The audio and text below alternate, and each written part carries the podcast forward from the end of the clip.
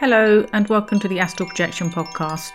In the background you can hear a wind chime that symbolises fire. Uh, this is particularly relevant because uh, during this period I've been doing lots of cleansing, and fire is often seen to cleanse, like the famous phoenix that rises out of the ashes. This morning it is the fifth of February twenty twenty-two.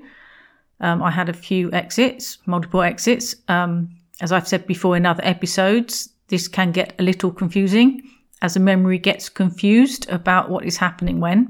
Anyway, I've tried to remember it in the order that things happened. Here we go. I wake up in mind awake, body asleep, and I feel the usual electrical sensations that tell me I'm about to leave my body. So I get up out of my body and go over to the window to fly through. However, strangely, it has shutters over it on the inside. Usually there's nothing in front of the window.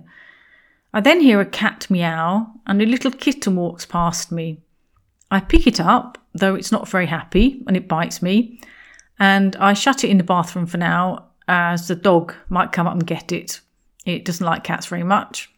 Now, I'm not really thinking straight because I know that my dog is actually shut in a room downstairs, presumably asleep. But then he pops in my room, maybe an astral version, or maybe these are just thought forms invented by my own mind. That is also a possibility. At that point, I re-enter my body and then I immediately leave it again. I go over to the window and this time there are no shutters and I fly through. Below me is a town. It's dark, but I can see the lights of the buildings. I think I say to my higher self, take me where I need to be, and I shoot off at high speed. Though I feel there's something I need to do in the town below me. Now, I'm not sure what happened next, or if what happened next is a real order, or whether I re-entered my body and exited again.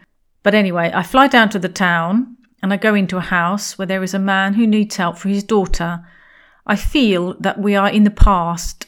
His daughter is in a kind of institution where there are other children, and they are all subjected to electric shock treatment. It's not working for his daughter and she has to get sent to Rome for further treatment. Now, I don't really remember anymore, though I know there was more to it than this. The next thing I remember is being back in my body and feeling strong electrical sensations. I get up out of my body once more and I find myself with a dilemma. The bathroom door is open and inside are three or four children. All are ill and need help.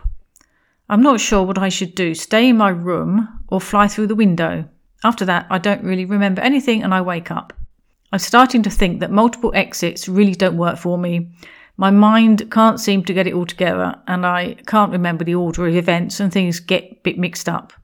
However, going in and out of your body multiple times is a real buzz. Um, you can really feel the electricity and it's so cool. In these experiences, there is certainly an indication that I need to stay in my room. I believe this could be saying, work on yourself. The ill children in the bathroom could represent aspects of myself that need cleansing. Or are they children that have come to me needing to be cleansed? Either way, it's a job that's important, not the reason or for whom. I also put the kitten in the bathroom, a helpless little thing, though not without defences, as it bit me, and it hurt. When I woke up, I forced myself to write a few notes about my experiences. It's sometimes so difficult when you're half awake, half asleep, to motivate yourself to write down O B Es, lucid dreams, or dreams. But if you just write a few keywords, you'll be able to salvage the memory, or at least part of it. On waking, I had completely forgotten about the kitten and the man with the daughter who needed help. And although some things I still didn't remember, my notes certainly helped me in bringing back some details. So always keep pen and paper near your bed, and even if you just write down a few notes, everything helps. I think this is a period of life on Earth where we are being required to cleanse ourselves of negative energy from all that may lower our vibration. So wherever you are, stay focused in joy. If feelings come up that cause disharmony, don't brush them under the carpet because that's ignoring the problem and that's not good. Acknowledge them, then visualise yourself transmuting that lower vibration type energy to positive, higher vibration energy. This is the meaning of the, as I said before, the intro, as you can hear in the background now, the wind chime of fire, fire transmutes energy. Imagine yourself surrounded by a violet flame that is transmuting all the negative energy into positive, and as a result, highering your vibration.